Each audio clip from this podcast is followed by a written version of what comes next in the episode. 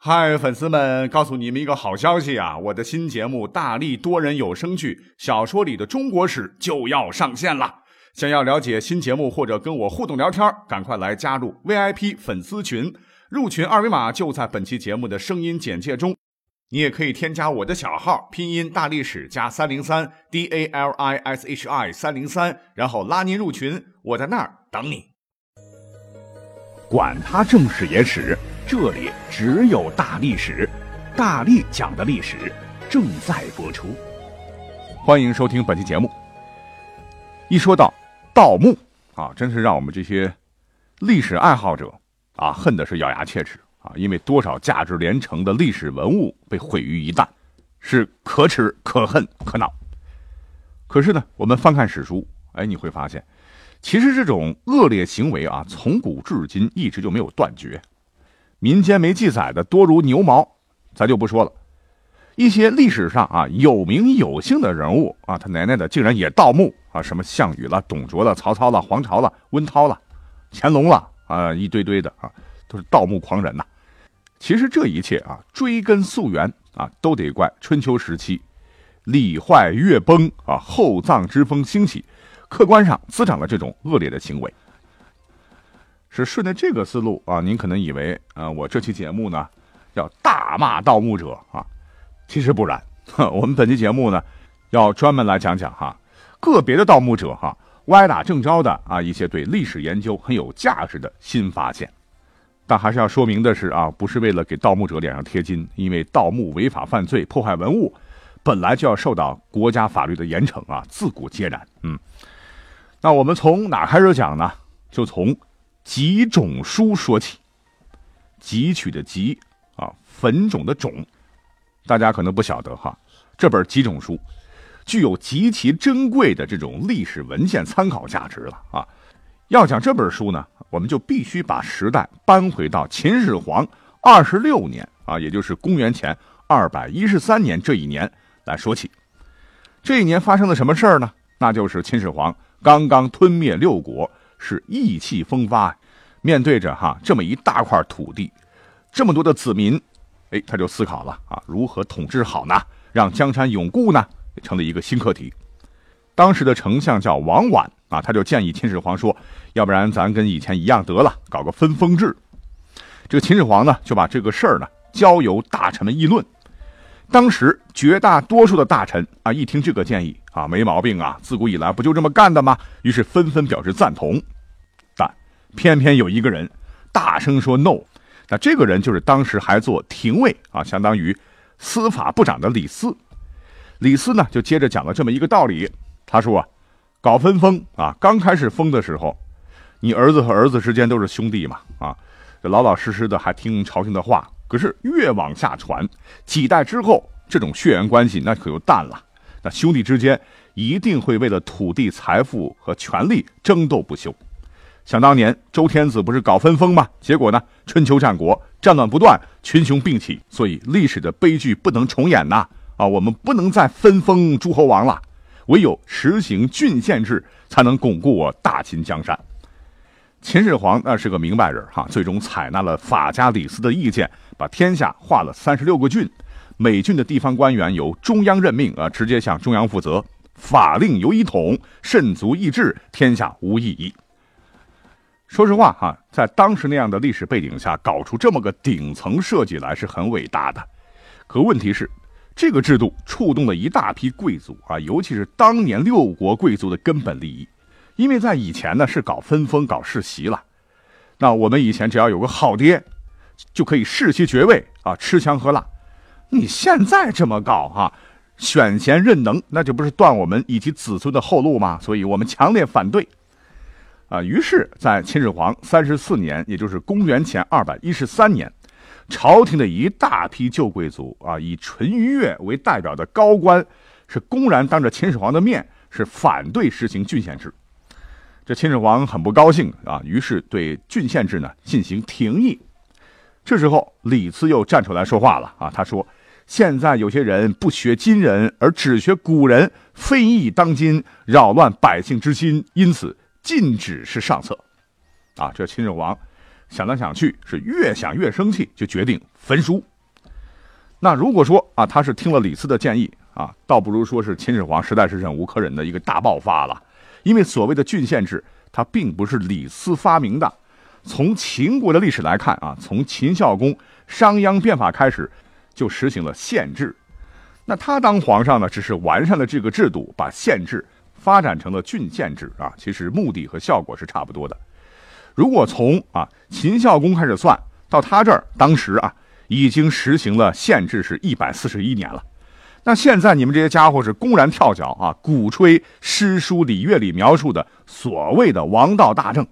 其实你们就是想诋毁朕，目的就是公然向我挑战，想搞六国复辟啊，颠覆我的政权，那门都没有。因为秦始皇是崇尚法家啊，法家的思想还是比较极端的，所以秦始皇呢脑袋一热啊，就下令除了秦记以外的所有列国史书和民间医药卜筮种树之书，以及不属于博士馆的私藏诗书等，必须在期限之内必须交出，通通烧毁。从今往后啊，谁胆敢谈论诗书者，必须处死；以古非今者，灭全族。再加上后头呢，秦始皇干了一个坑儒的事儿啊，就彻底让秦始皇几千年来被很多人骂成了狗屎。不过我们现在想一想啊，确实也该骂。为什么呢？因为你这一焚书，就导致了一个非常非常严重的后果，那就是战国时期除秦之外，列国的史书尽毁。那当年发生啥事儿，后人都不知道了啊！历史是面镜子，镜子碎了；历史是社会发展的明灯，明灯熄了，也直接导致了中国历史的大残缺和中国文化一定程度上的断裂和缺失。直到西晋初年，就是刚才提到的几种书的出土。那这本书的出土呢，就多亏了一个盗墓贼呀！啊，这个人叫什么呢？叫否标。这两个字现在的读音是不准啊，不可以的不，批准的准啊。那一年呢啊，正是他是偷偷的在西晋的汲郡，也就是现在河南省汲县西南这个地儿，是趁着夜深人静啊，掘开了一座古墓。这个古墓可了不得呀，是当时战国时期魏襄王的陵墓。当时他不知道啊，啊就点着火把，一门心思的啊就想进去搞些金银珠宝。可是一进去呢，贵金属怎么也找不到，这墓穴里面呢，到处都是一些杂乱无章、上头刻着字的竹片。后来统计啊，共有十万多片。这否标是不死心呐，啊，就继续往里找。因为这个墓啊，里面又黑又大啊，火把是用尽了。这个否标啊，就干脆把这些竹简点燃当火把啊，继续往里探找。可是呢，走到尽头啊，没啥值钱的，失望之极呢。又害怕被人发现啊，这小子就跑了。所以呢，这个否标真彪哈，这黄金万两就被他这么给烧完了。那没过几天呢，有人就看到了这个大盗洞啊，就告官了。官府很重视啊，这是严重的刑事犯罪啊，就赶紧追查，还找来当时的文物专家啊，进行抢救性的考古挖掘，哎，把里面散落的竹片全都收藏起来。但是呢，收书不紧，多毁落残缺。西晋当时的朝廷啊，知道有重大考古发现，那是极其重视啊，就派了当时的大学士叫荀绪和傅赞啊，一帮子古文专家吧，对竹简进行了整理校对。结果发现，我靠，这些竹片记载的可是前所未知、谁也不认识、谁也没有见过的古代典籍啊！啊，其中有一本叫做《穆天子传》啊，又叫做《周穆王传》，那史学价值、文学价值简直是不可估量。因为这些个典籍在当时那也是无价之宝啊，是非常非常珍贵。又加上呢，这些典籍是在汲郡啊被否标在盗墓时发现的，所以这批竹简啊被称之为几种书。那否标呢也因此成为历史上唯一一个因盗墓而名垂青史的人。那这是考古界的重大发现了哈，所以当时西晋一流的学者们就赶紧进行抢救性整理了，居然在其中还发现了魏国的史书。那这部再现于世的珍贵史书呢，被称之为竹书纪年。那为啥叫竹书纪年呢？很简单，因为古时无纸啊，著书立说，破竹削平为简，字呢就写在竹简上，多简编为一书，所以叫竹书。而纪年呢，就是将史事按年编次啊，成为史书的一种题材。那竹书纪年就是表明它是一部史书啊，共十三篇，叙述了我国夏商西周和春秋战国这个跨度上千年的一些历史。那它可比司马迁著的史书成书时间还要早很多很多年，所以竹书纪年呢也就自然成为了啊，直到二零一七年为止我国最古老的编年体著作。竹书纪年呢也是几种书中价值最大的史料。那现在的史学界呢也把几种书和据说呢是在汉武帝时期啊，从孔子老房子里头发现的古文，尚书、礼记、春秋、论语、孝经等，以及殷墟发现的甲骨文，甘肃敦煌发现的藏经洞啊，共同誉为中国文化史上的四大发现。刚讲到了哈，有一本书叫《孝经》，不知道各位了解吗？但是啊，我一说到身体发肤受之父母，各位就知道了哈，这句话正是出自《孝经》。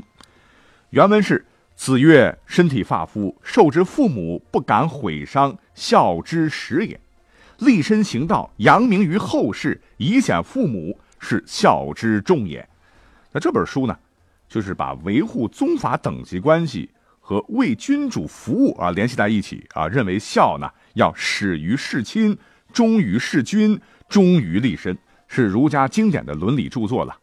那古代哈、啊，历朝历代那都标榜是以孝治天下嘛，所以这本书很长很长时间以来啊，都被认为是孔子述作垂范将来的经典，对传播和维护社会伦理、社会秩序啊，起到了很大的作用。可是呢，这本书的发现和传承到目前为止还有很多的疑团啊。刚才讲到了，据说哈、啊，这本书是汉武帝时期啊，在孔子的旧房子当中的墙壁上、啊、发现的。为什么说是据说哈、啊？因为这是一种流行说法啊，史称孔壁中经或者是孔壁遗文。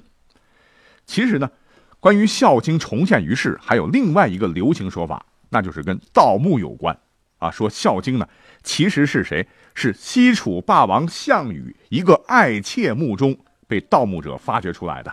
那它的出土呢，是盗墓的成果。这乍一听，孔子旧宅。西楚霸王一个妾的墓中，这怎么感觉到八竿子打不着啊？其实啊，这绝不是空穴来风啊，因为历史上很多古籍呢，都对项羽爱妾墓中发现《孝经》一事啊有记载。那最早呢是在唐代啊，有个人叫做李士训，他写了本书叫做《记忆》啊，记录的记，异类的异。其中呢有一段非常非常重要的话啊，叫“大历出”。余待荆楚瓜于灞水之上，得十函，中有捐塑古文孝经一部二十二章，初传于李太白，白受当涂令李阳冰，阳冰尽通其法，上皇太子言。